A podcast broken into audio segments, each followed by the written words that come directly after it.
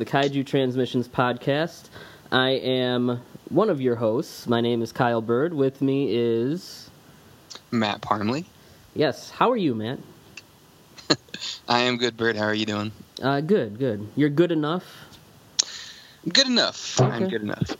That's all we can hope for. And with us today, we do have a special guest uh, this episode, and that is Mr. Ed Holland, who I think most people probably know as being kind of the brains behind in Monster Attack Team, which I myself am a big fan of.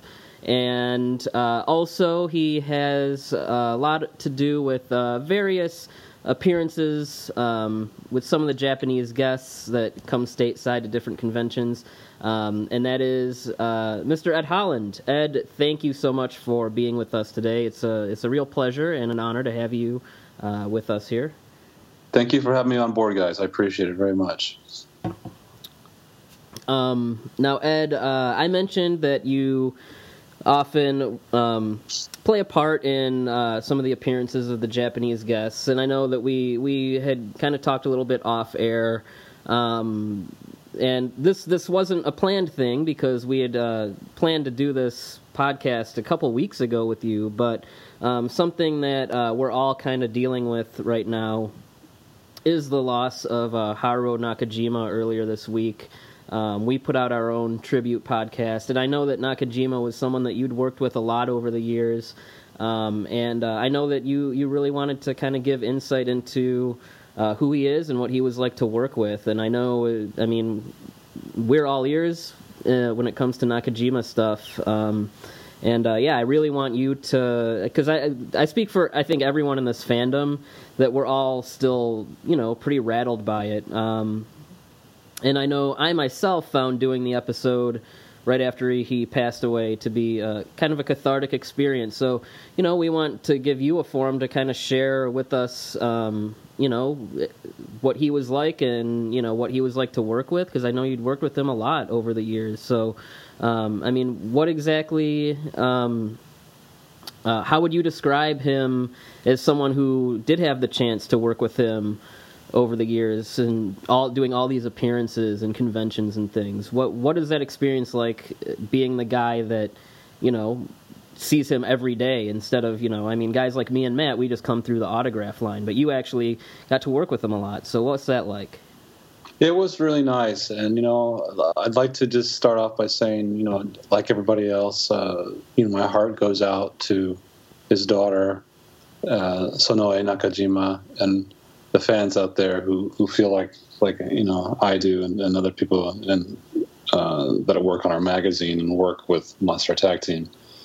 We weren't expecting it, and we and myself had planned to meet him uh, next year in Japan, and of course that isn't happening. So, you know, we have to collectively, I guess, pick up the pieces and and move on and assist and do what we can to help out uh, his daughter in this time of need and there's been some you know uh, recent uh, Facebook uh, programs and stuff to get people together to submit art and photos and, and money for the family. So, you know, that happened as well earlier in the year when his uh, wife passed away. So there was an opportunity to to donate money and uh, do stuff for the family uh, in that regard you know when when you lose a parent it's always you know something difficult when you lose two parents it's devastating and for somebody of his stature and his you know larger than life iconic character you know it's just it's just really really difficult and so i want to say to everybody including you guys thank you for doing this and um, you know i met him 21 plus years ago on his first appearance in, in america uh, was that the 96 convention that's correct. Okay, I was there. I was 11, but I was there. so you weren't drinking with us at the bar? no. okay. But uh, I said this on uh, our tribute episode. It, that even like my mom, she didn't know what she was like getting me into. She just knew I was. God bless I, your mom for taking you there. Man. I know, Seriously. like she didn't know what to expect. You know, her 11 year old's like, "Hey, take me to this gathering of fans of these weird Japanese movies," and uh, is someone who like isn't you know in tune with the fandom. She thought Nakajima and Satsuma were. She thought they were a hoot. She just thought they were incredible, and she was Yeah. just like, I can't believe the energy of these guys, and you know, I mean that that's something that I even felt because I, I met him the second time at G Fest in 2008, and you know, obviously his he had had some health issues over the last year or two, but e- even even as recent as 08, I was like, wow, he's still got that like pep to him. Yeah, you know, and you mentioned he had some health issues. You know, he had health issues just recently, but still, despite that, you know, he kicked it into high gear and came and, and met with fans. Yeah, and, and, uh, that's Matt, who he that's who he is and who and who he was. Yeah, you know, for what it's worth, people probably say, "Oh man, he's too old. He's, you know, he should be taking a break. Why is he signing so many autographs or whatever?" That was all him. hmm So you know, Yeah. uh, that's his spirit. That's his drive. He did that, you know, um, not only to you know be with the fans because he saw how it made people react. You know, um, I remember was it. I fortunately had the experience to see him three times last year in Japan and America, and work you know with him as well. And so, you know, over the last gosh, it's hard to say. Over the last six and a half, seven years, we actually became even closer. And you know, um, you know, a lot of people say, "Oh, he's my friend" or whatever, and that's fine. That's good. He's a very friendly person. But like when you when you get in tune with somebody and you find a little more about who they are and, and how they feel about what they've done, then you know it's just really fortunate. And you know, we'd like to share some of that, you know, today. And of course, some of those stories are private and everything, but hmm he's the kind of person that you know would i believe personally let somebody see that side once in a while depending on who it was and then you know make the memory even more special for that fan particularly somebody like yourself who met him when you were 11 and you know that was a long time ago so you know it's kind of locked into your psyche who you are because Mhm. of who he is or was Yeah, when when I met him again in 08, I actually had him sign the picture that he took with me when I was 11 and he just thought that was he just thought that was so fun, you know. He he he really got a kick out of that. Yeah, and you and you felt it was genuine. You know, I mean, who who all has met people that are stars or worked in the industry? I've worked in television and film.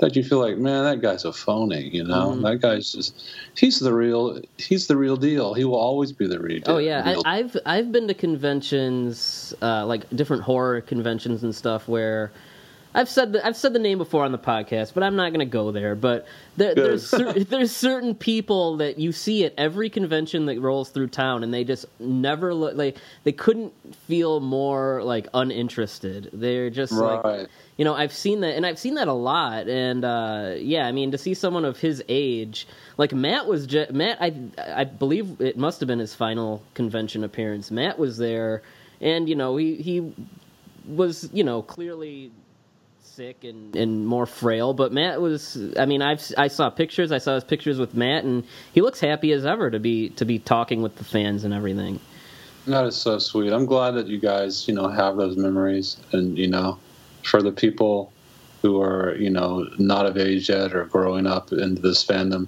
you know, there's gonna be a lot of time to share and reflect, and you know, remember the good times. You Mhm. know, um, there's so many good times that people can share with each other and, and talk about it, whether it's on a podcast or in a, a magazine article or television interview, whatever it may be. And I'm sure you've seen and we've been receiving some things from different people uh, about the outpouring, you know, around the world right now. So, um, you know, here's a suit actor that probably didn't get the, you know, the amount of credit that he really deserves uh, in his home country over the years, and Mhm. then he started getting fan, uh, you know, buzz going on with him everywhere else around the world, and so now, you know, in the last couple of days, there's been newspaper articles, there's been, you know, Yeah, I've seen it on. ABC, NBC, BBC. Everything. Yeah, it's been everywhere. I was honest. I was surprised. deserves, yeah, you know? no, for absolutely. Um, and yeah, I mean, for me, like, I'm in my early 30s, and the last few years have just been like so many of these people I've grown up loving and have impacted Mm-hmm. my life. You know, they're starting to go like. Uh, for me, I'm a big horror guy, so just a few weeks before Nakajima, it was George Romero, and it was like those two back to back were just like ugh, like it was like a punch in the gut. I'm sorry to hear that. I mean, you know, there's, you know, we could go on and on in the last couple of years about, you know, all the popular culture icons that are leaving. You know, and I this is one thing that I can say, and I and I hope I'm not overstating my feeling here, but I think Nakajima was comfortable leaving after you know his wife mm-hmm. passed away, and he was ready to you know to leave and go on to better things. Yeah. To the the kaiju graveyard, so to speak. yeah, you know, whatever, however I, you want to call it. I feel like that happens a lot. Like it was the same. Like with my grandparents, like they lived through their nineties, and it was once my grandma passed, it was less than a year. My it was like I feel like it's always like, especially the people that have been together so long. Like I feel like right. it's once one soul leaves, then the other one isn't too far behind.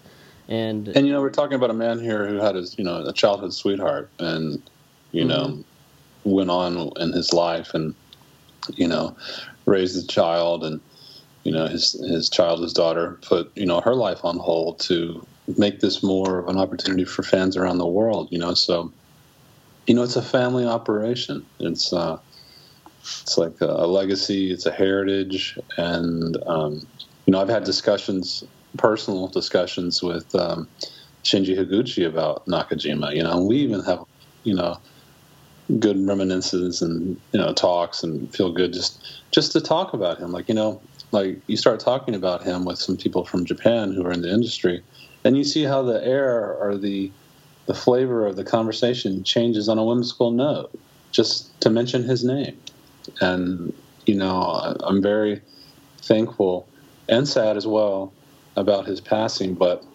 I would think he'd want us to celebrate you know um, his uh, good times, mm-hmm. things that he said and done that made people, you know, happy. One of my there's, uh, there's, a body of work there for sure. Oh yeah, uh, uh, like a very dense body of work. Um, one of my favorite things that I saw him do, as far as you know, coming out and meeting fans. And Ed, I, am like 99% sure you were involved. It's been a while since I saw the video, but was when he came out to the naval base for the oh, screening that was me. of that was the, that was yeah. that was me and um, our group. And yeah, it, I, was for a screening of the 2014 Godzilla movie, and if right. I recall correctly, no one on there knew that he was showing up or anything. and I, I just remember watching like the videos of you know the fans talking to him and seeing people like saying, "Oh my God, I."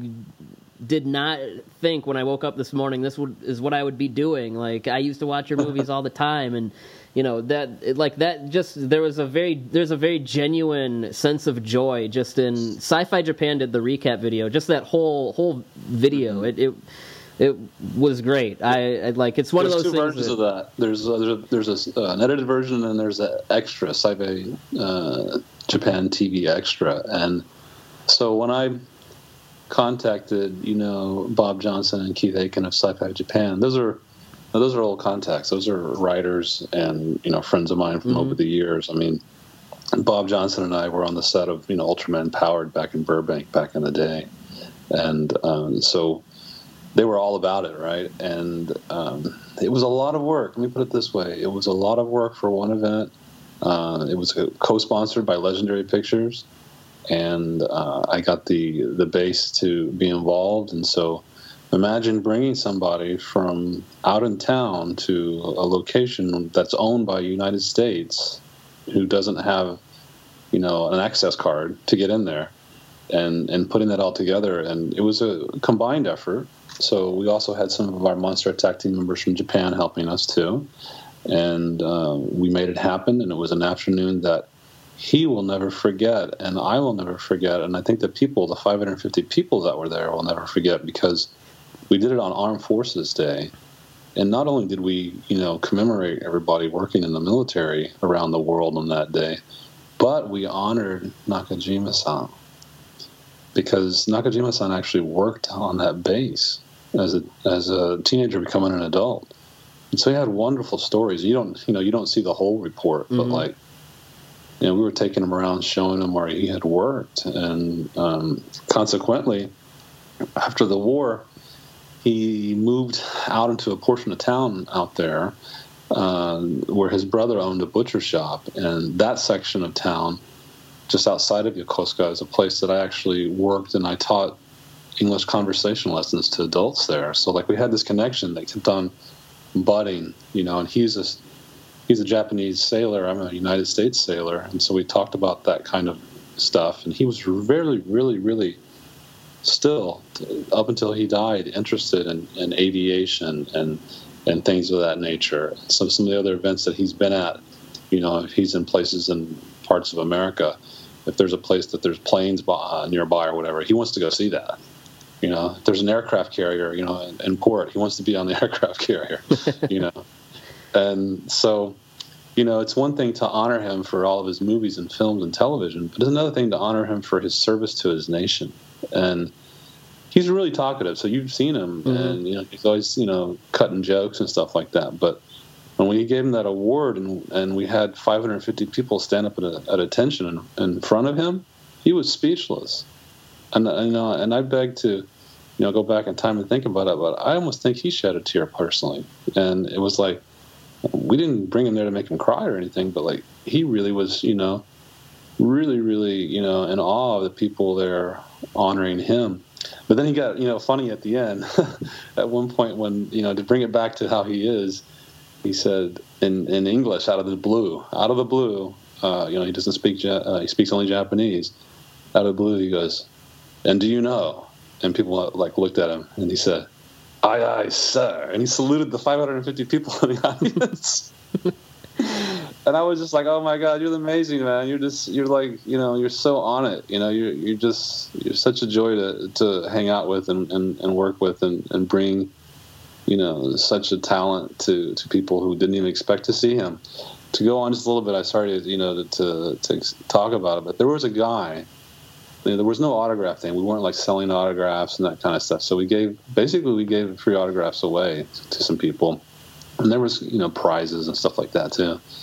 But uh, this uh, really nice black gentleman was there, and he was in waiting line. He's like, "Can I get an autograph, please?" And I said, "Sure." I mean, we're not doing autographs all, to a lot of people, but go ahead. And so he got a Figuarts figure autographed. Right? He was just like almost crying, gushing about it. And so I, I later asked our assistants, I said, Where's that gentleman here earlier that was um, getting an autograph? I wanted to like take him aside and give him some, you know, some prime time with Nakajima.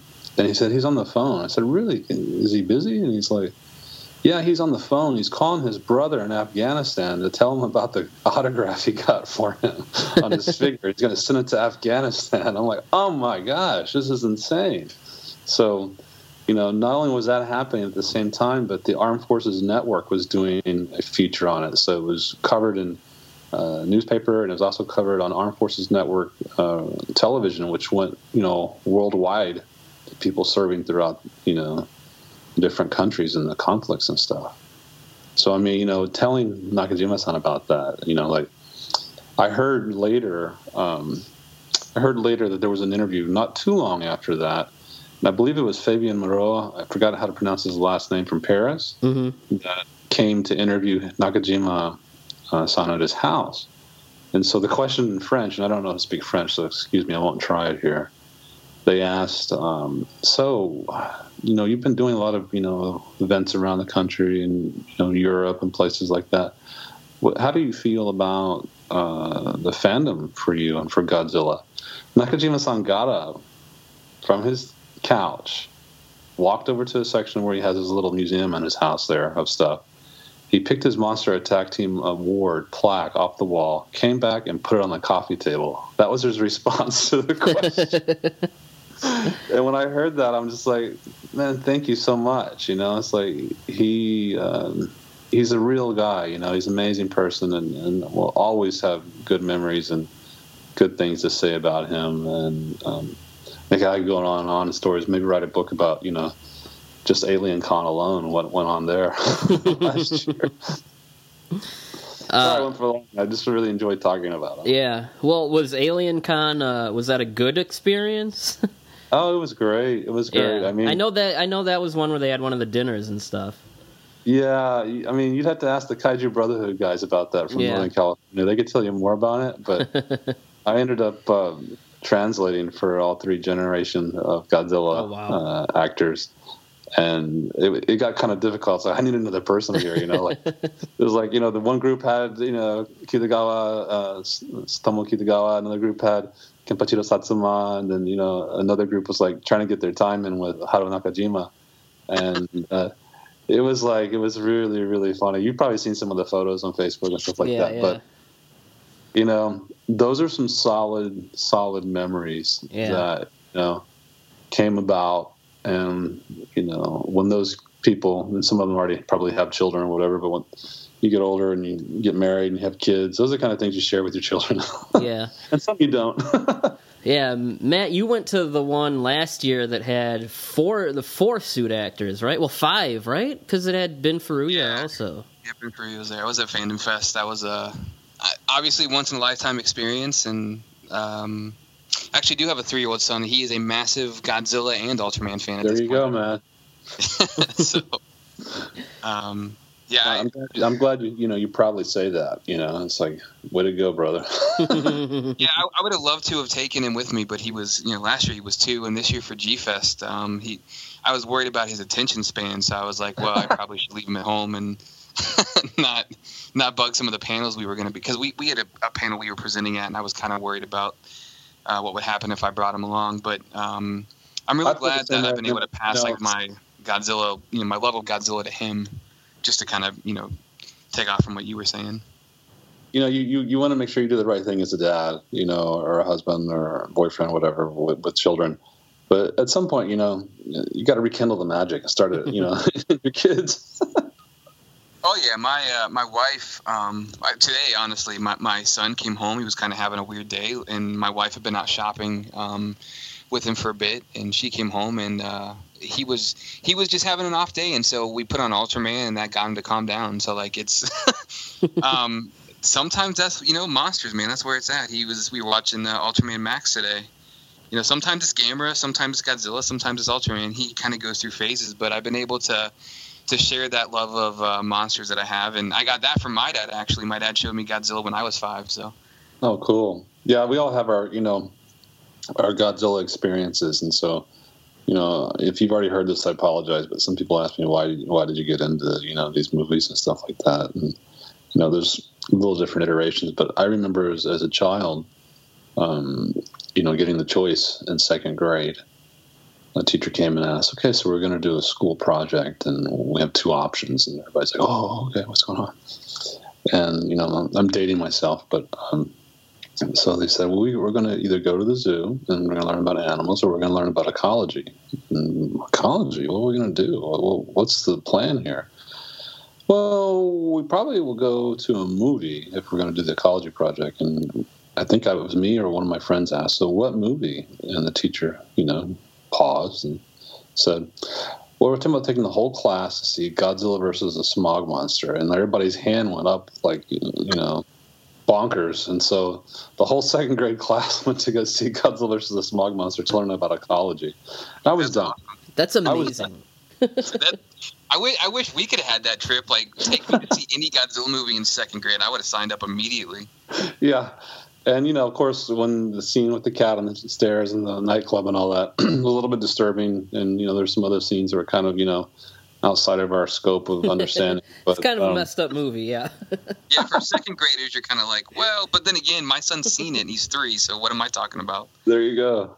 But I mean, uh, fast forwarding to 2017, you know, to be able to hang out with, you know, both those characters, the men in the suits, and you know, and to you know have interviewed Nakajima multiple times and done things, you know, um, outside of the conventions with him as well, and you know, helped do endorsements for you know comic book deals for him and uh, variety of things, and hmm um, you know, um, one thing that's that's really a, a treat, and really haven't mentioned it too much, and I mean, this may be the first time we're talking about it here on your podcast, but um, met and visited with Nakajima last year, early on in the year, and did that in Japan, and invited him to come uh, meet us um, at the Godzilla Hotel. So his first, and I, I imagine his only visit to the Godzilla Hotel was with us and some Monster Attack team members, and to see him, you know, light up and be, you know, honored with that huge sculpture, you know, with lights and sound that you know Koichi Kawakita, the special effects director, was involved in from Dream Planet in Japan before he passed, was also very inspiring. You know, you know, prior to the release of Shin Godzilla coming out. Mm-hmm. And, you know, I had planned on giving him a copy of the movie next year, and I don't even know if he even got a chance to even see Shin Godzilla or not. Yeah, I was going to ask, did he keep up with you know the movies that kept coming out, or was he just?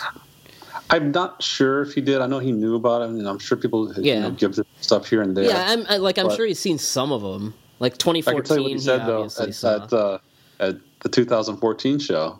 So I mean, I sat you know next to him for the entire screening of the movie, right? yeah, And so a lot of people were curious what his impressions were of the of American Godzilla, right? And so directly after the credit, while the credits were rolling, I asked him, you know, "Excuse me, uh, Mr. Nakajima, what did you think about the movie?" and you know, quick as a you know an arrow, he said, "Man, what a waste." and so, and so then you know, like maybe five minutes later, I asked him again before we gave him a tour of the base, like to show him how the base had changed over the years from World War II and all that. And so I asked him again. I said, "Mr. Nakajima, what did you think of the movie?" And he knew he was going to ask again. I think he said, "Oh man, it was really great, especially having Godzilla fight monsters together on the screen." So, you know, the he- overall. his what a waste was Experience was was that uh, in reference to Godzilla's screen time? you know, he uh, later went on to talk about it that you know it's kind of um, a waste if Godzilla's just there, but when he's fighting monsters, it's a lot more fun. You know, he did end talking to us later about how you know if, if Godzilla had died in the movie, then it would have been tough because he you know he'd been in those experiences before. and so the fact that Godzilla was alive, then it, you know it makes it easier for the writers and directors and production crew and stuff to do another film in the future. So yeah.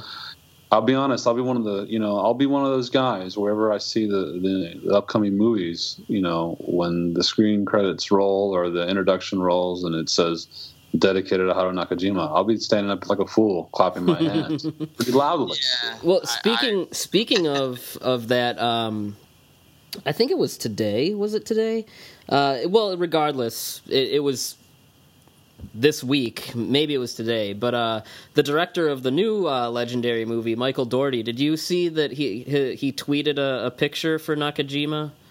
I, I think I heard about. it. I haven't. It seen was it yet. um, I don't know exactly what it is, but um, I don't know. If, or something. I don't. Yeah, I don't know if it was a pumpkin or something. It- It's definitely like you know how when when people carve pumpkins and they put the light in them and it, it has like the Yeah. silhouette. Uh huh. Yeah, it, it was that. Sure, it wasn't. You sure it wasn't Matango walking down the hallway? Or, It, it was like the silhouette of the 54 Godzilla, and inside it Okay. was Nakajima, and it, it looks like it was something someone carved, and it said, you know, 1929 to 2017, and he he tweeted it, and he said that uh, it, they have it um, uh, On like set. it- yeah, it's on it's on set while they're filming today, Oh, like in, in tribute to, to Nakajima. I thought that was that was pretty cool. It's the outpouring of, of love from like I mean, whether you're him and you're working on a new Godzilla movie, or you know you're, you know, just flipping through the news and you're just the average Joe and you see it, it really shows that you know he really was a part of pop culture, not only in Japan but here as well. I, yeah, I'm, I mean, to- totally agree. you you don't often. It's nothing against any other suit actors or anything like that, but you don't often see that coverage that spreads that wide when when anything happens. Like, um, like I was surprised to see it in so many mainstream outlets and like people that normally don't talk about Godzilla to me were texting me like oh my gosh i'm sure you saw this and, and stuff like that and I, I was surprised i mean i was surprised and both happy because i think that you know it's it's it's important to acknowledge the role that he Oh, he yes. played in pop culture and i never would have thought so many outlets would cover it Well, you know, the thing too is um, the people you say in awe. Like, you know, I've um, had the fortunate experience of being there when, like, uh, Nakajima was introduced to Ricou Browning from Creature from the Black Lagoon, and, and to see how that went. You know, and personally, how that outpouring and being, you know, respected was uh, really important on both ends for both the gentlemen. Last year, I had the opportunity of introducing Bobby Clark, who played the Gorn in Star Trek, to um, Mr. Nakajima. So like Mr. Clark kept on asking me, "Hey, could you introduce me to you know to Mr. Nakajima?" Like you know when you get a suit actor like you know bugging you, "Hey man, could you could you introduce me to Mr. Nakajima?" Yeah. You're like, "Of course," you know. And so like I introduced them, and and they had a you know a nice little talk and. You know, interesting thing too about Mr. Clark is he also served in the Navy and served in Japan, so there was a connection there, you Mhm. know, and like just making stuff like you know, you know, positive. In fact, I called Mr. Clark the other day just to let him know about it because I wanted to make sure that he knew about it. And he was like, "Oh man," you know, like you could hear the loss over the phone about it, you know, and and you know the shock and you know the please let everybody know that you know I'm caring about him too and the family and all that. So it's very sweet. It's very tender, you know, and um, you know I think that he would be definitely happy that people are you know Yeah. concerned and talk about him because there's tributes going on right now. There's going to be some stuff in, the, in various publications. We're going to have, you know, like I said, a little. Uh, I think we talked earlier. I'm going to do a, a little bit of a tribute to him in the second edition of our magazine. So, Okay. uh, Well, oh, before we segue into the magazine, uh, there's an, another great video of. Uh, I guess a lot of people might not know, but in the 1998 Godzilla movie, uh, Yeah. there was a suit actor for certain shots. And there's a video, I think it might be on Toho Kingdom. Regardless, it's on YouTube somewhere of uh, that actor being introduced to Nakajima. And he actually is like an actual Godzilla fan. And the, he's like, the first thing I want to tell you is I know the movie was bad. and then he goes on to say like I remember watching Godzilla versus the Smog Monster when I was a kid and again it- it's kind of what you were saying it's just it's two suit actors that you know have an immediate connection and I thought uh, that's again two generations of Godzilla. Maybe the other one isn't the one that we all prefer but again it, it's very cool to see you know him mixing it up and the camaraderie between those guys yeah, and you know, he's so humble. I mean, he was so humble and so like, you know, that's who I am. You know, I mean, like when when the, the name Mr. Godzilla is synonymous with Haruo Nakajima, you know, Mhm. and you know, he kind of got the term, you know, and of course we helped and assisted with this as well when he came to Burbank, you know, six and a half years ago, um, almost. Um, he became what was known as the god of suits because everybody else just bowed down, you know. And there was a panel there, and it was turned out very well at Monsterpalooza, and the other people just couldn't even hold a candle up to him. Mhm. Not that they were trying, but you know, like you know, when you've been in those precarious situations and you know near death multiple times, just for the film, just for the celluloid, you know, just to make you know an image to to put in the theaters. Um, it's just it's just you know it's just amazing. I mean, like no safety nets, no you know OSHA standards, none of that stuff. You know that that we have now. I mean, you know, no legal team sitting back there with you know pens and papers and books and and, and you know recordings of what's going on. You know, he he did it all, and um, you know, I think he would have continued to do something. You know, in, Mhm. in the future, whatever it would have been, and even his appearances in Japan are a direct response to his popularity overseas in America. You know, like getting all those appearances in Wonderfest and all those things happening.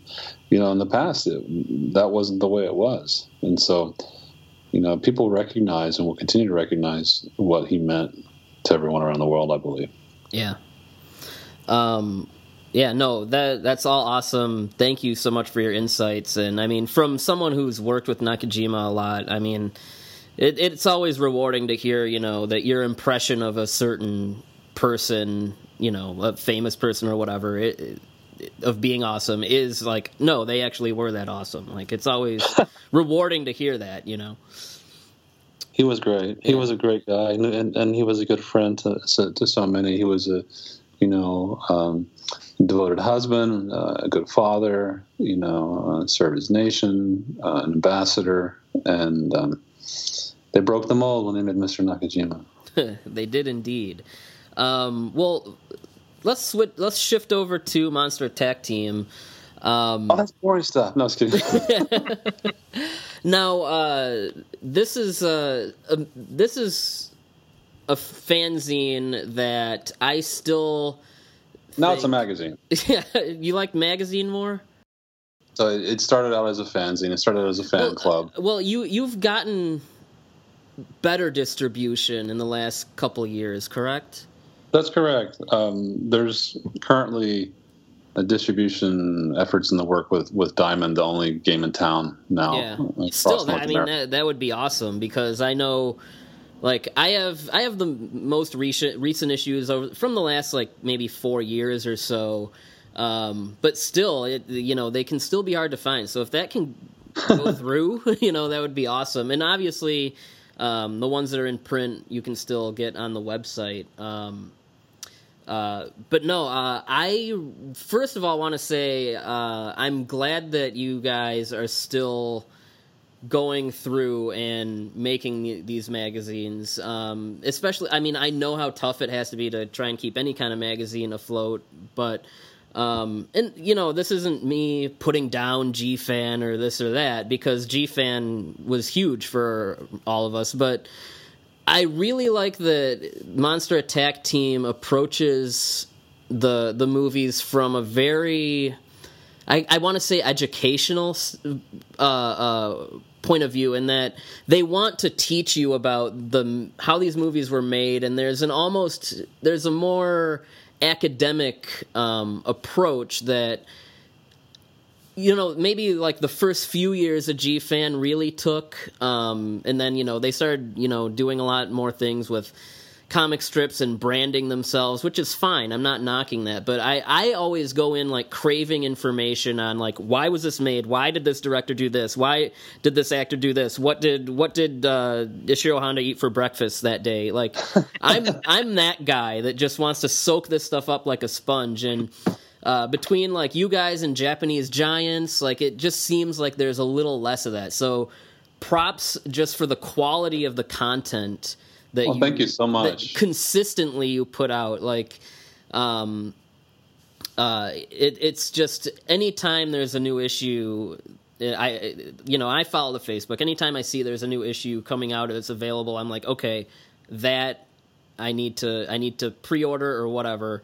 Um, and uh, so um, I guess well, first of all, I feel I feel like we should get it out of the way in that because people are probably wondering the people that have, have followed it. Uh, you did mention a second pressing of the current issue, which was available at G Fest, and I made the foolish mistake of getting to the dealer's room like three hours after it opened, and they were all gone. So, oh, uh, so for people like myself, there will be uh, a, a, a chance here. Yes, there will be a chance. Uh, we're still, you know, working the distribution uh, end out right now. So, um, and if it goes through with Diamond, that'll be great because you'll get it. You'll be able to order it through previews, you know, across North America.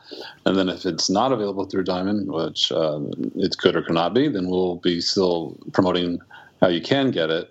the The fact is that it is out. I mean, we'll be taking another break again and putting another issue out, but you know, I'm I'm a busy person. I have a you know, uh, forty plus hour week job and family mm and all that. And so every time we do another issue, we think maybe this is the last issue. But then somebody comes up and says, "Hey, I really want to do another issue. Can can I put an issue out?" And so like the latest issue is uh, the the editor on it is uh, Arian Hinosa, a friend of mine, and so he has uh, been the one to pick up the reins to make this one happen. So as the editorial director, it's a whole different look. It's more of a, I would say it's you know it's a little bit larger than, than issue eleven, uh, maybe less on content, more images, uh, more of a fashion type mm-hmm. look as well, uh, more art uh, centric.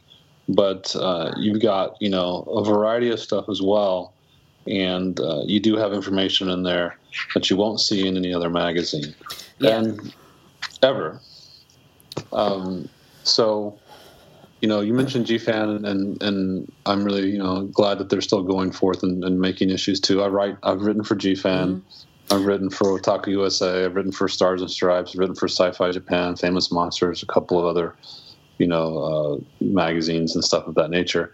But when we put one of these out, it's kind of like an event you know. Mm-hmm. So, like you said, people want to get it. Unfortunately, 12 is sold out. So, issue 12, the second edition, um, you'll be able to get it. And once you know we announce that it's out, then please pick it up if you can. Yeah, uh, I'll, I'll, I'll, I'll, be doing it. I'm not missing it again.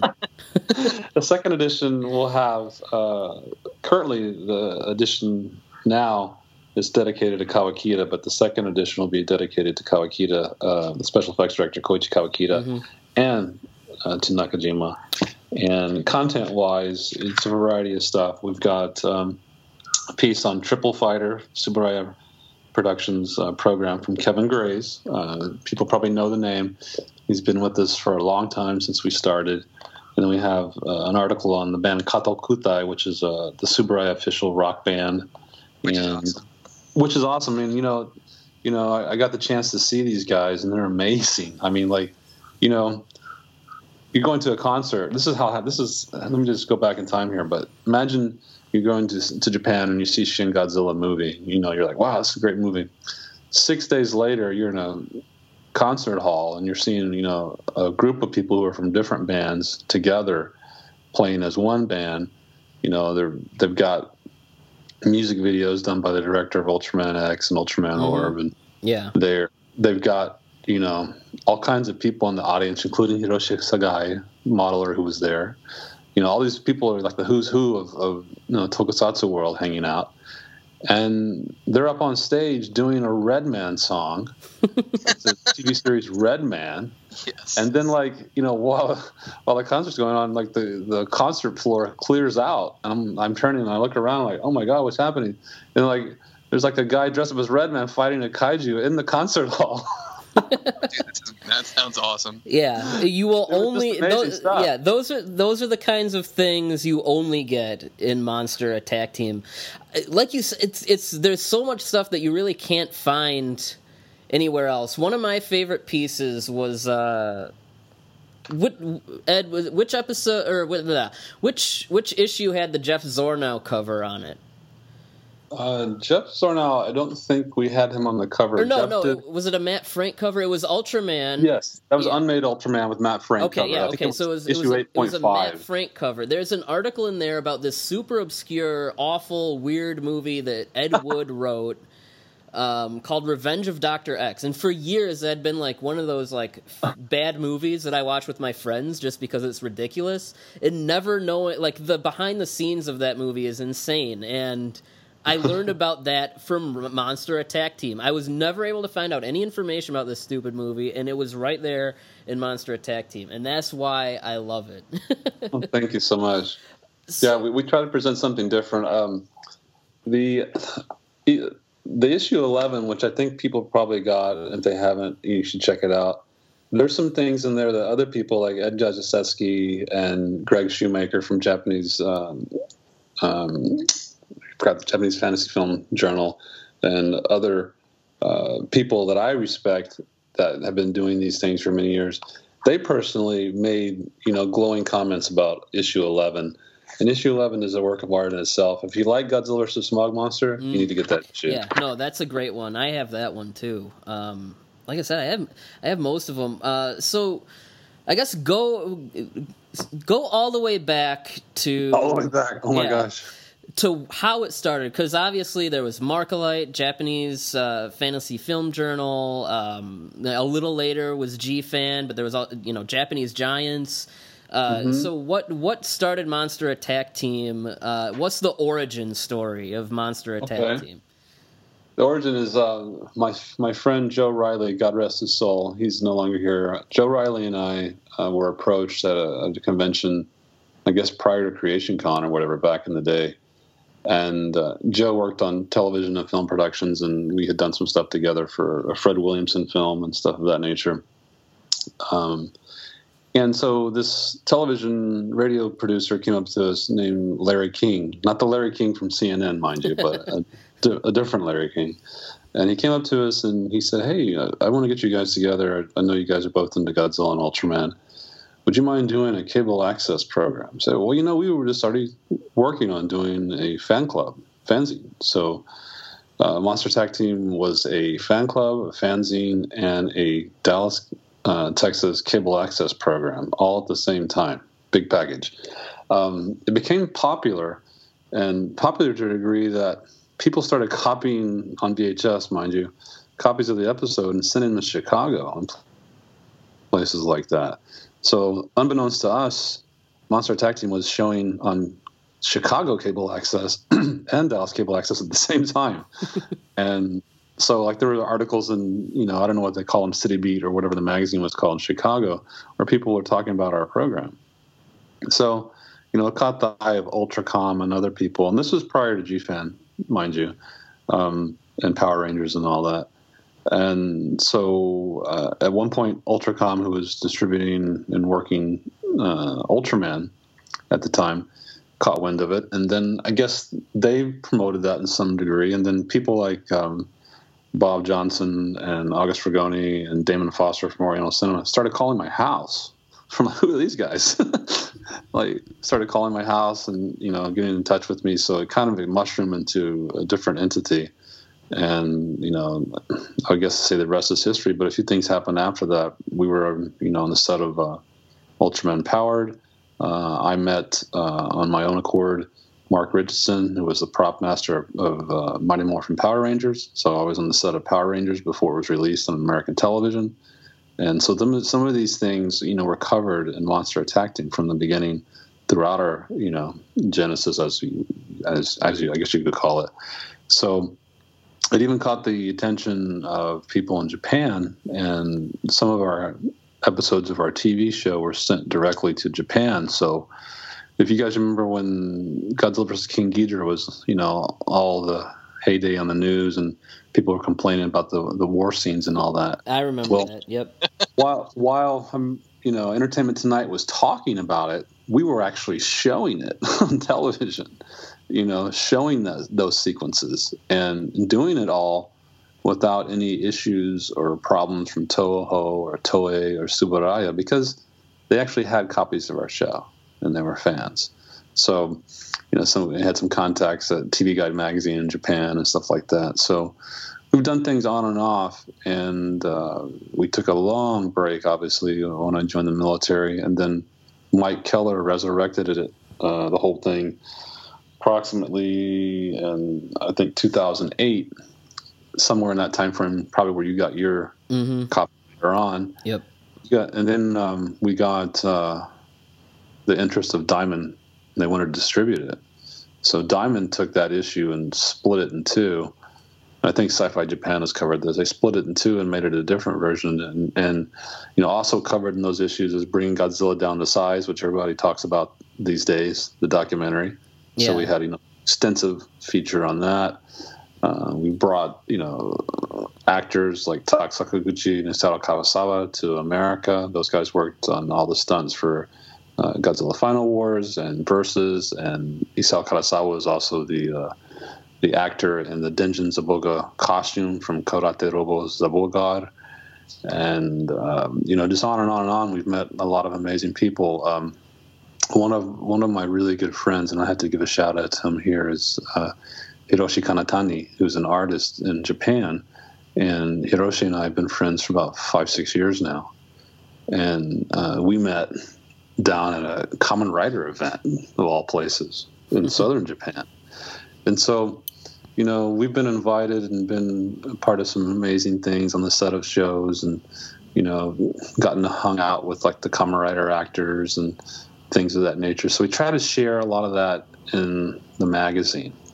Same thing with the, the current issue, even though it's a little different and it's less, like I said, uh, wording it's got nice things in there. It's got a piece on the really rare Atragon 2 movie uh, written by Mark Jaramillo, kaiju historian. Mm-hmm. So, you know, the Triple Fight article there, never been talked about before. The Last Days of Planet Earth, one of my personal favorite movies. Yeah. If anybody's not seen that, you get time. It's, it's wild. It's bizarre.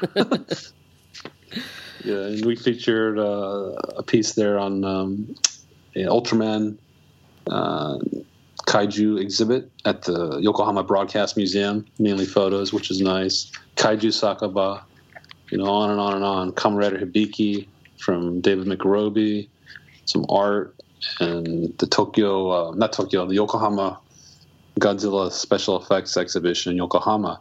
Actually, Takarada-san was there. Akira Takarada was there. He was so busy, I didn't get a chance to say hi to him. But uh, you know, there were, you know, we just try to be in those places where people want to be. Yeah. And then we just, we we like to share that with everyone. I think that's a kind of a good description. Yeah, yeah, and I definitely value the uh, the the priority on things like information and things that you wouldn't get everywhere else. Um, did you? Uh, so this was a couple years ago, so my memory might be hazy. But did you at some point have a deal with Famous Monsters? That's correct. Um, on issue ten, we put out. I don't even know to even remember the, the size of it. It's the biggest. Yeah, it's huge. It's like a small book. Ever created that I know of with that much information in America or Japan. You know, the the switch up is you get big pictures, you get a lot of information, and not many ads. So they uh, published us. That was something I worked for a long period of time, and we finally got published by them in uh, 2013. And um, we still have done things, you know, with them since then. But um, that thing went all over the world, mm-hmm. and um, I've heard from people as far as you know Boston and New York saying, "Hey, yeah, I got your magazine. It was amazing," you know. And then, you know, um, there's also you know music stuff in there too. So yeah. we cover the music culture of, of Japan, and you know, not just uh, monsters and superheroes, but like you know, a variety of things. And so, I've known that people have picked that up just for the music portion on, it alone, and we've interviewed famous bands. And uh, I just was uh, at an event the other day with Stephen Perkins from Jane's Addiction, and he's in a band called Tabitha with these two really great female guitarists from Japan. So we might feature that as well in the second okay. edition. Cool. Did uh um did Famous Monsters ever reach out about doing another one, or did they did? Uh, they did. I'm not sure if that got cycled into some other things they're doing, but uh, I um very fortunate to you know have you know read Famous Monsters as a kid and then actually do a production with them and. Um, I think we might do something in the future. It just okay. depends. You cool. know, I don't want to like, you know, say that's definitely happening because, you know, now they're more of a uh, convention-based um, entity, but they still are putting out magazines. So they're mm-hmm. putting out an annual this year, and you're going to see some stuff in there okay. from us. Okay, cool. Um, I know I've seen you mention it maybe once or twice. Would you ever compile these into a book? Oh, all of the issues? Yeah. Um, I would like to do that uh, if I had enough time to, yeah. to, you know, actually put it together. I would think that maybe the the easier idea would be like to put pieces from from them. Uh, some of the master uh, files were like like you said in the beginning of this was a fanzine, mm-hmm. um, and then some of them are electronic. Okay. So um, I guess the main thing is it would have to be quality. Yeah, know? yeah. And you know, we've never really gone backwards. Yeah. And you know, there's been a lot of magazines and a lot of you know tokusatsu related things that have gone on, and actually, I think we you know inspired a lot of those, like mm-hmm. Kaiju fan, Ultra fan. Oh yeah, for sure. All for those. Sure. And there was a Sentai magazine and some other stuff, and all those things are gone now, unfortunately. Yeah. So, um, you know, if they're when you look at it in the grand scheme of things, there's GFan and there's us. I think that's about it. Pretty much, yeah. As, as, far as this specific, as far as you know, Tokusatsu goes, I think every now and then there might be an Oriental Cinema. Right. But I feel like that's still like, uh, yeah. There's there's not, that's what I'm saying. There's not very much, and the, with I mean, there's other magazines too, like Mad Monster Party and Rue Morgue, and those guys have good stuff. Yeah, but they're but that, that's that's it's much more broad, you right. know. Uh, but yeah, that's that's why I want to get them. And the thing is, like when they go out of print, they're hard to find. So it's sorry I, about that. Yeah, I know it's not all your fault. I urge anyone listening that when you see a new Monster Attack team just go ahead whether you see it, you know, at a convention somewhere or it's online, grab it because the content is always worth it. And to me, it's like you said, Ed. The the the releases are almost staggered in a way now, where it's like each one's an event, and with print media being what it is, that even doing one every couple years or whatever is hard.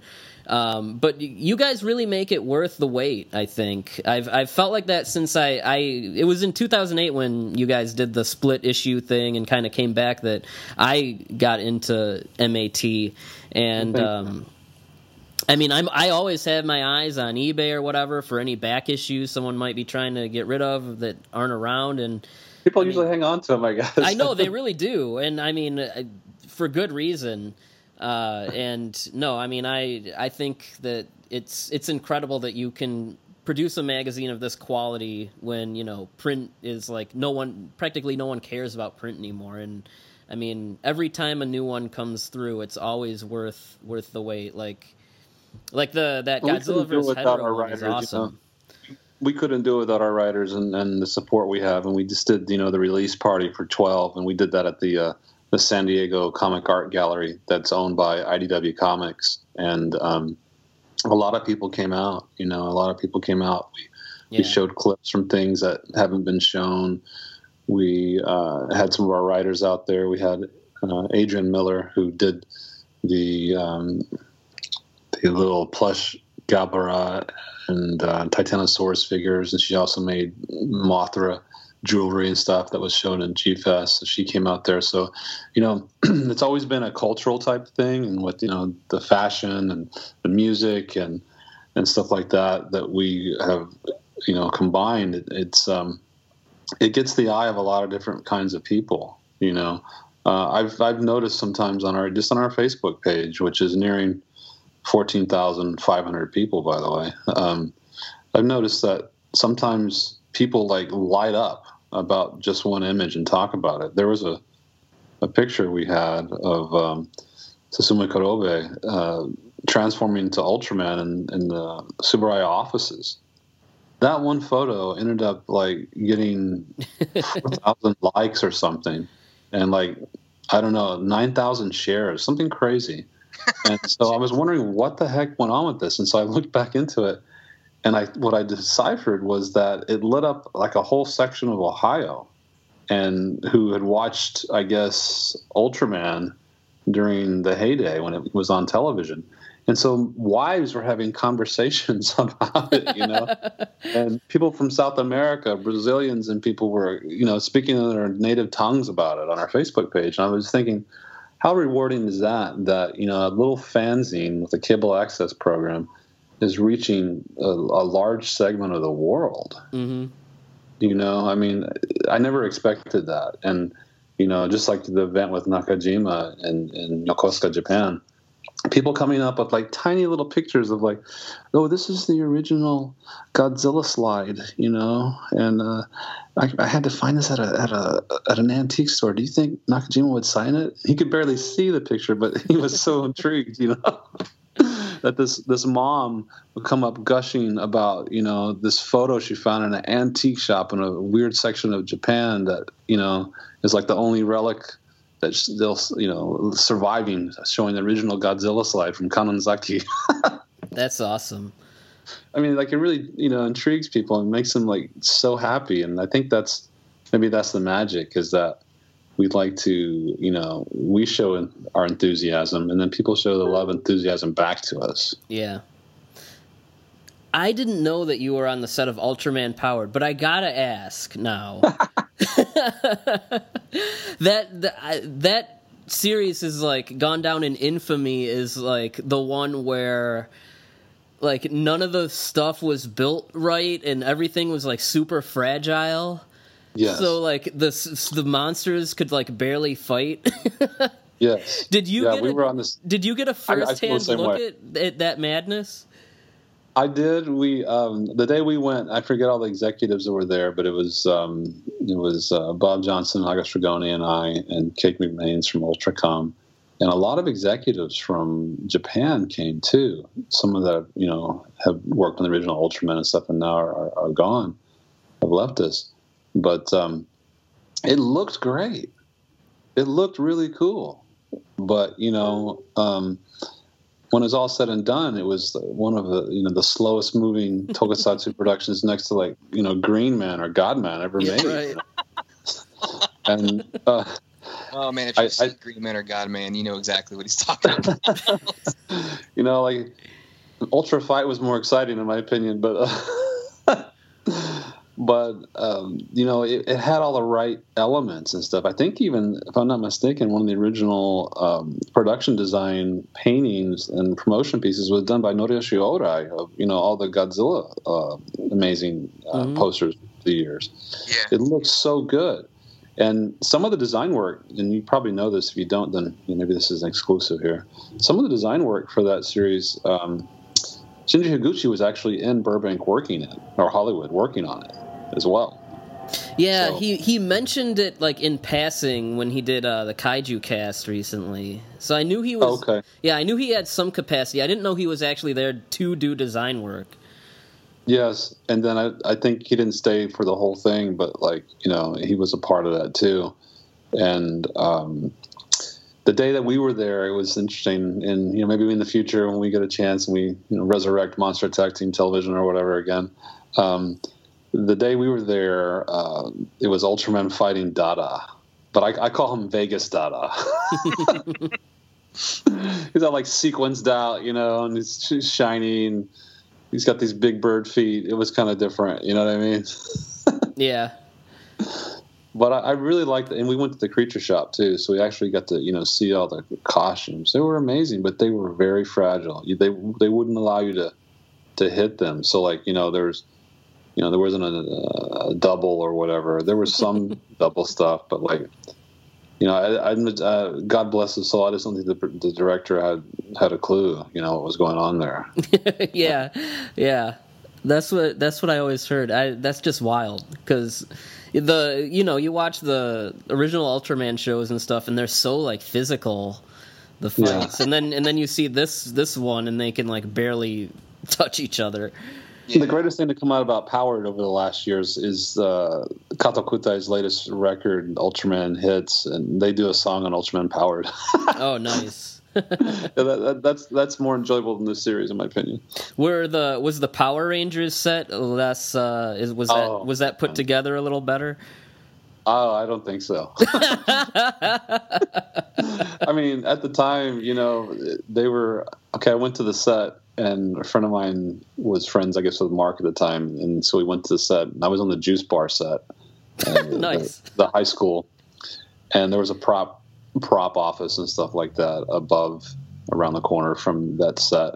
And I thought, man, is this really going to work? I mean, like I I was a fan of Zyuranger and stuff. And I thought this looks kind of shoddy, you know. Like I don't think this is going to work. But then here we are, you know, decades later, and it's still going. You know, Yeah, it's amazing. I mean, and I think that over the years, uh, you know, there have been good Sentai shows and so-so Sentai shows, but you know, in my opinion, like um, Gokaiger was pretty good, but the days of you know Jetman and all those things from years past, I think those are long gone. Oh yeah, yeah, You know, the, the the quality is the story. You know, you mentioned Ultraman earlier and stuff like that. It's like you know, the original Dada story was insane. You know, Jamira. I mean, you know, Mhm. the Godzilla movies. It's all about that manga-esque, you know, storyline that makes you want to, you know, watch it again. Just like when we were kids, if you watched Twilight Zone or Outer Limits or Night Gallery or whatever it might have been, you know, those are the shows that that kept you in. Was the story, you know. Um, so even the original Kamen Rider shows, that they have some pretty bizarre stories, you know, yeah. pretty interesting stuff.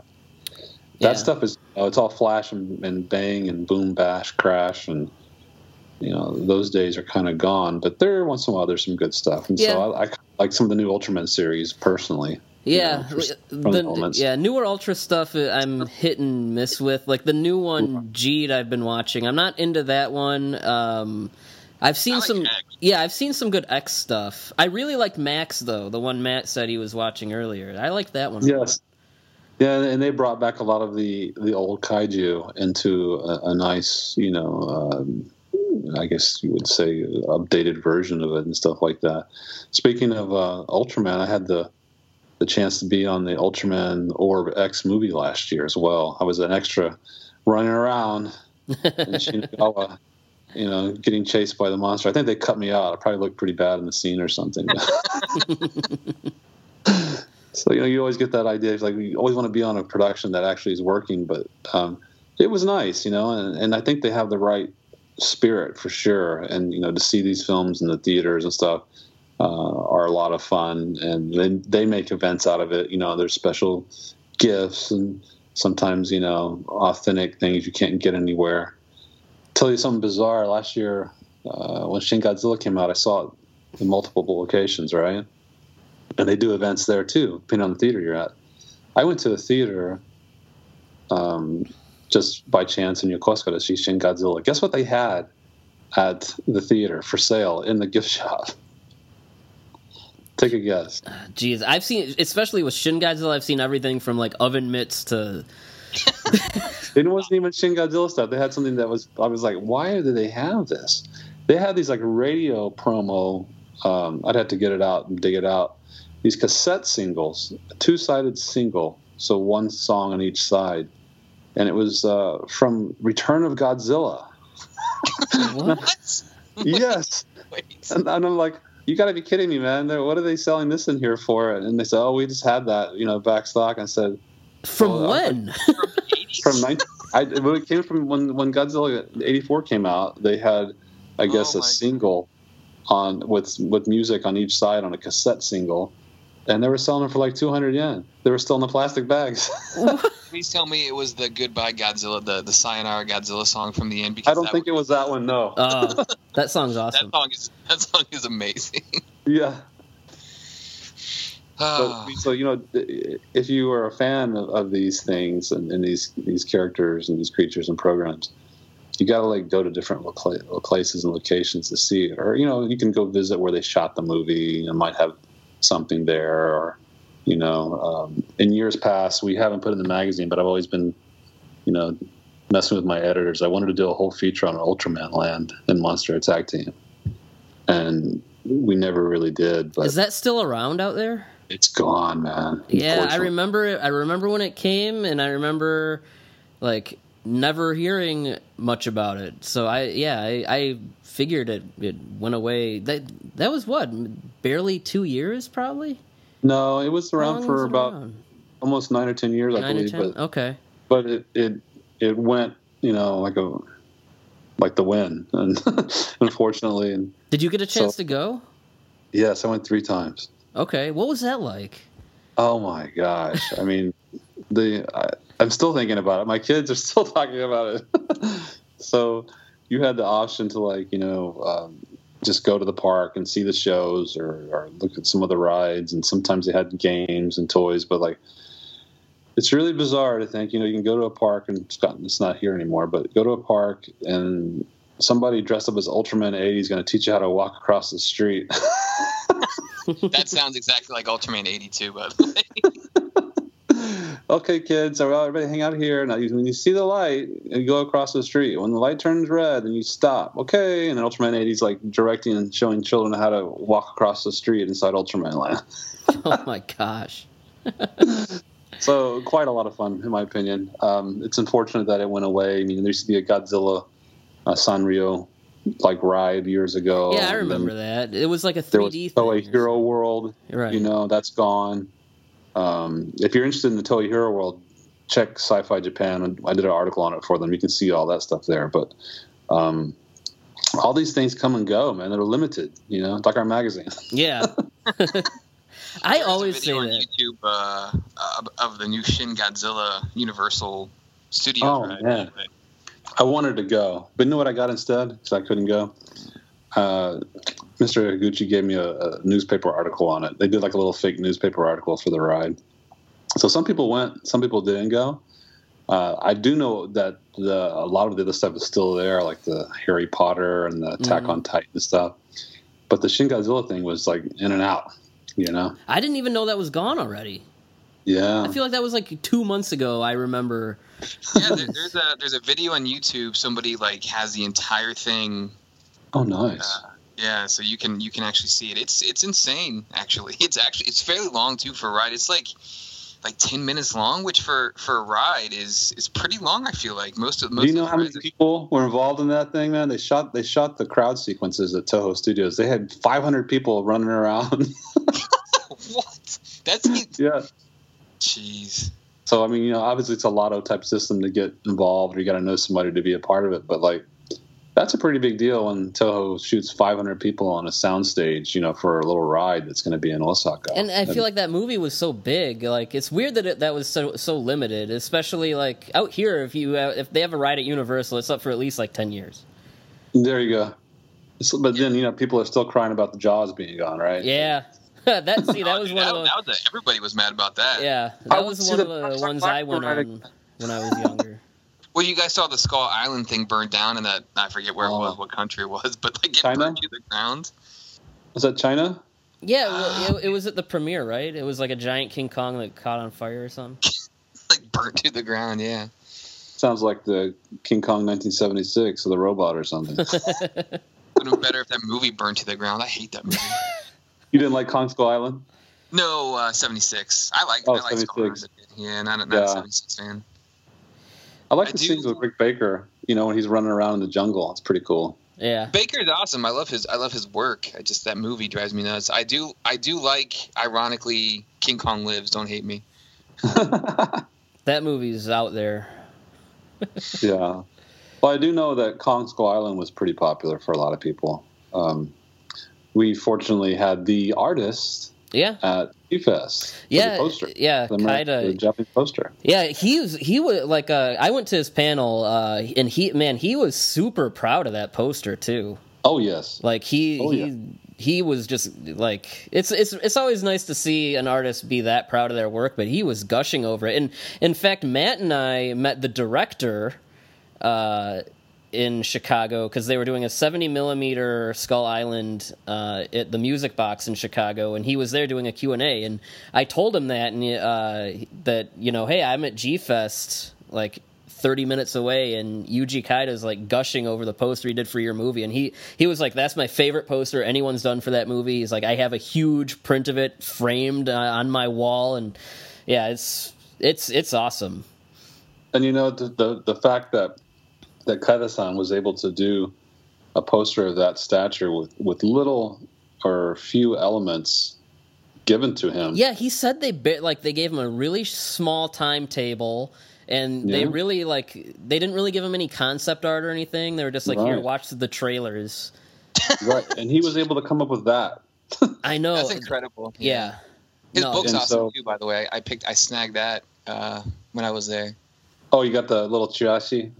No, I got, I got the the big book that he the. I think you guys had like a hundred hundred of those books or something. Was it? Oh yes, 30? yeah. That book, um, you're a lucky man because uh, he had to get approval to get that book sold there at the convention, and I actually carted those books all the way over to Chicago from California, and I think my back didn't break, but um, they were they were hot sellers. You know, they went in a couple hours or whatever there at the convention, and uh, I'm glad you got one because, in my opinion, that book uh, captures the majority of his really you know amazing laser disc and box art and stuff like that all into one publication. There's so also some really interesting illustrations in there that he did that has like Toho monsters with like Kurosawa characters and yes stuff yes. like that.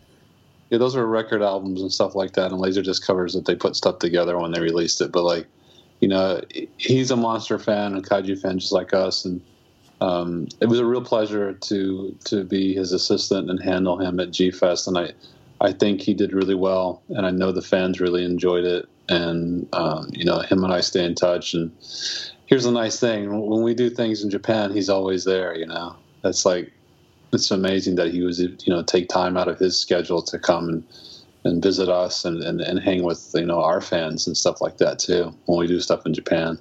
So uh, I'm very honored to, to have worked with him and helped him, and um, you'll be seeing more from Kaida that we're Yeah. involved in. Good, yeah, he's he's awesome. He, he's brilliant. Was that his first time out this way? That was his first time uh, to be at G Fest. I think he'd visited Chicago before, but I don't think I'm not sure what what he was doing in that capacity. Okay. But like at an American event, you know, and, and having his his artwork and stuff there. I mean, just alone, like you know, he got approval for the Evangelion print that he brought there. You know, things like that, really limited, really exclusive. That you know, it's kind of even hard to get. Yeah, that was a cool print too.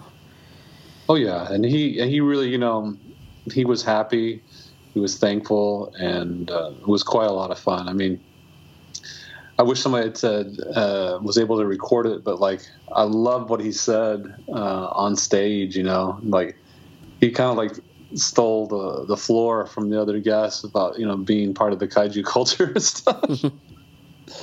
really good, really nice guy, and uh, a lovely man, and him and his wife are are dear friends, and um, I'm really thankful that they were able to come out and share with everybody there at G Fest. Yeah, they they seemed to be having a really good time. They were they were cool. I'm glad they came out.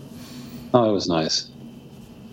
Do you have any uh, going back to, to the magazine for a second? Do you have um, do you have any plans in the works for your next magazine? I mean, is there any any plans? I know I know you take a break typically, but is there anything in the work that you can maybe drop hints at at this point? Um, well, uh, a lot of people uh, want to be involved with the next um, iteration of the next one, and um, I uh, don't have much to say yet because we're going to kind of see how the distribution goes with this issue.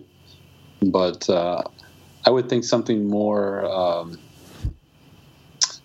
I think something a little more artistic, possibly. You know, and I don't know exactly what that would be yet, but you know, if Lucky Thirteen comes out, that'll be the one to get, right?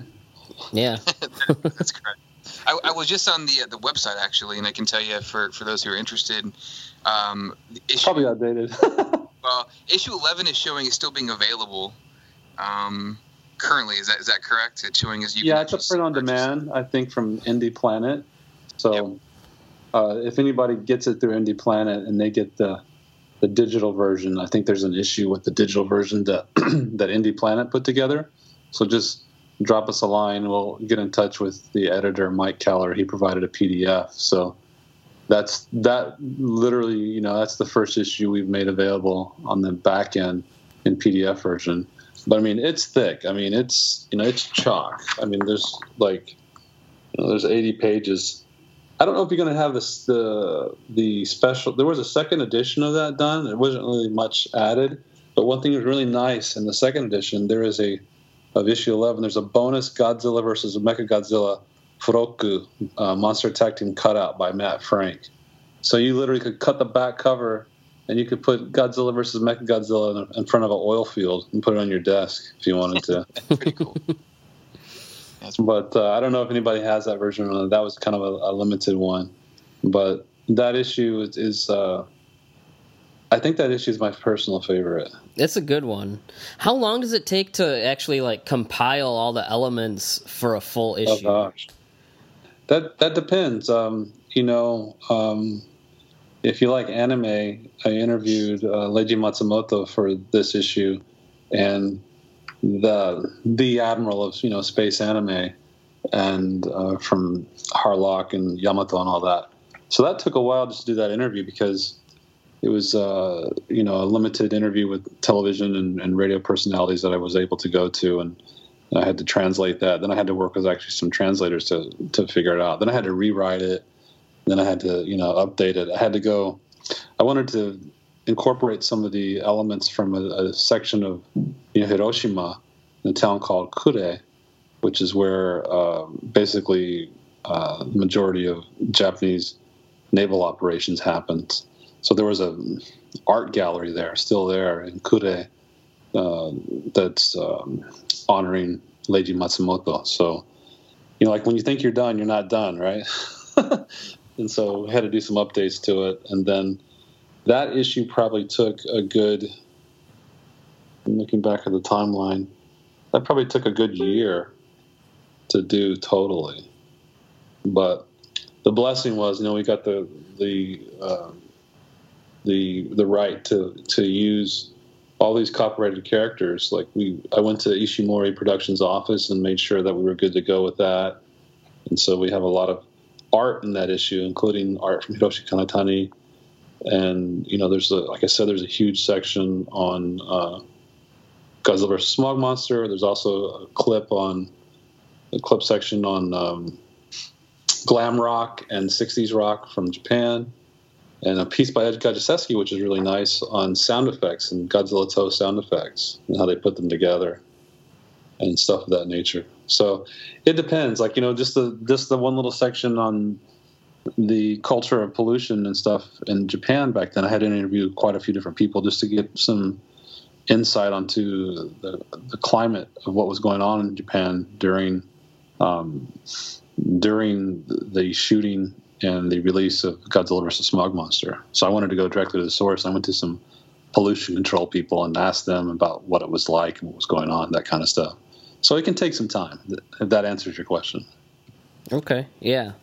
Uh, no, it definitely seems like it's hard work, which is why I'm glad there's people like you still out there doing it. Thank you. We we really enjoy it. It's it's a lot of fun, a lot of work, a lot of fun, not a lot of profit, um, you know. But uh, and it's all said and done. You know, if, if we were never to do another issue again, then I think the body of work that we have probably would speak for itself. oh yeah.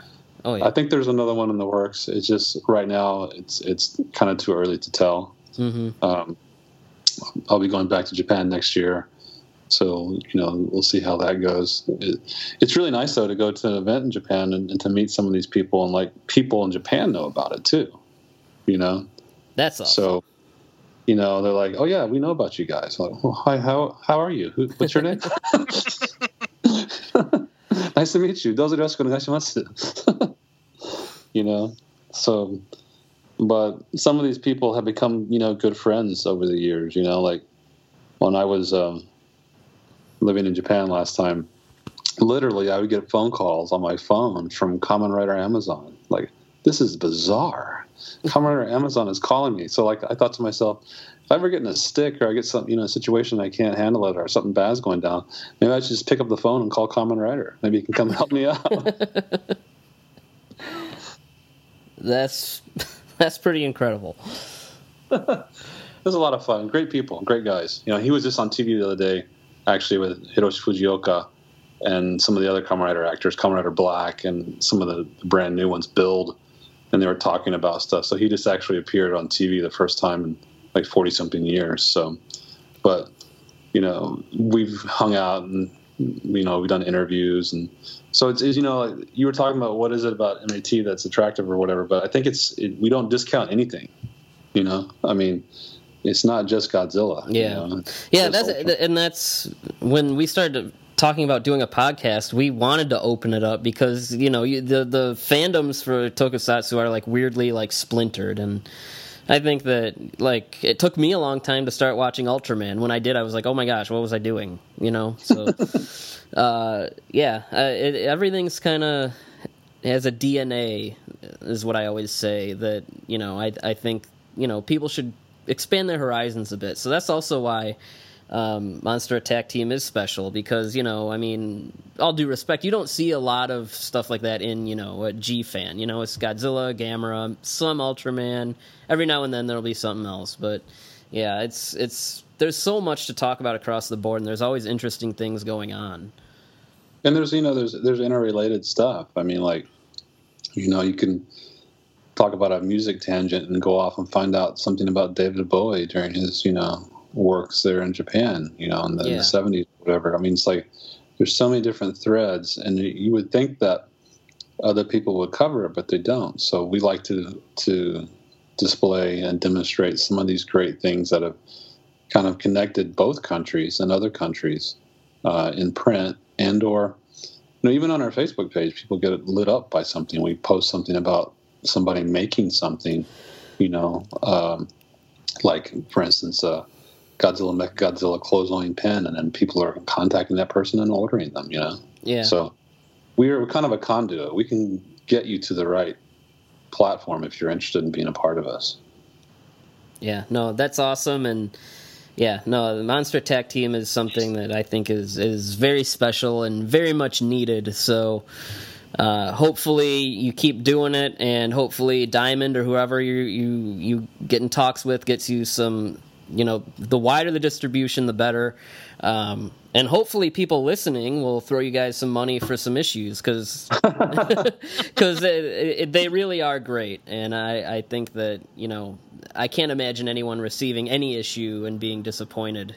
And I'm not just saying that because you're here with us. I truly feel that Monster Attack Team uh, stands pretty tall against the other magazines of its type, and uh, every every issue is always worth the wait thank you so much for for having me on the show and, and saying such nice things. It's really appreciated, and, and you know we'll share with our contributors and our writers and stuff. And um, you know maybe in the future, some of these people you might be seeing their name in comic books and stuff like that. You know, there's always that possibility. Yeah.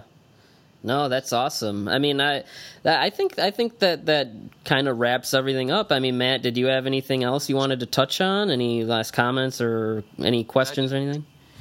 Just thank you for uh, well, first of all, thank you for being so kind at G-Fest and accepting our invitation to come on, and thank you for coming on today. And um, it's been a real pleasure, and I'm sure we'll we'll have uh, something for you on the podcast in the future. We'd love to have you back on the show at some point, especially if you know you're going to be um, doing another issue. We'd love to have you come back on and talk about it. Um, sure, I'd love to be on. You yes. know, if you got you know another type of you know platform or something to talk about. Um, you know, I would love to contribute in any way that I could. Maybe bring some of the other people on next time too. Yeah, yeah. no, that that would be great. Um, but yeah, no, thank you again for taking the time to do this, and uh, um, yeah, no, it's it's been a lot of fun. Uh, you know, I'm sure you have more stories that we could go on and on with, but uh, no, I, yeah, we we would love to have you back uh, at some point. And um, yeah, again, anyone listening, I can't recommend Monster Attack Team enough. Uh, if if you like what we do on the podcast and you like actually finding out about these uh, these movies, and you know your interest level is a little more than just well, this monster could beat up this monster. I mean, you'll you'll really dig the information that, that Ed and the the hardworking folks out there uh, give you with Monster Attack Team. It's awesome. So, Ed, thank you again. Arigato gozaimasu. Thank you so much. All right. Well, uh, have a good night, everybody. Thank you for listening.